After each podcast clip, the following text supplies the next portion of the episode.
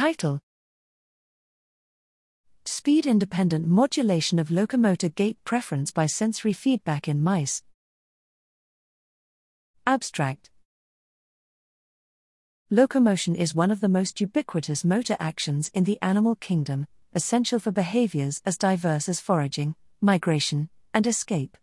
Successful execution of all these tasks relies on continual adjustment of locomotor gait in line with the behavioral demand for speed as well as the terrain. Failure in this process would disrupt locomotor smoothness, raise its energetic cost, and increase the risk of injury due to skeletal stress. 1. 2.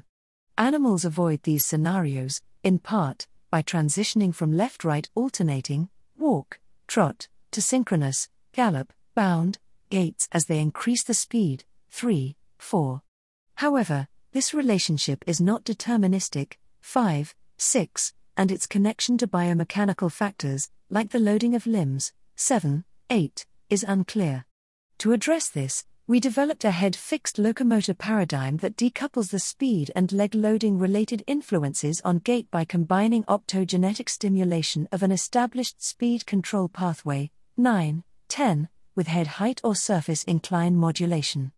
We found a pronounced speed independent shift in homolateral limb coordination from strict alternation to a gallop like pattern at upward oriented body postures and upsloping terrains.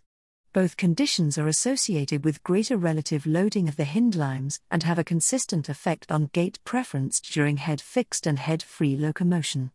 These results suggest that mice use proprioceptive feedback from the limbs to coordinate their gait across speeds and environments, and implicate ipsilateral control mechanisms in this process.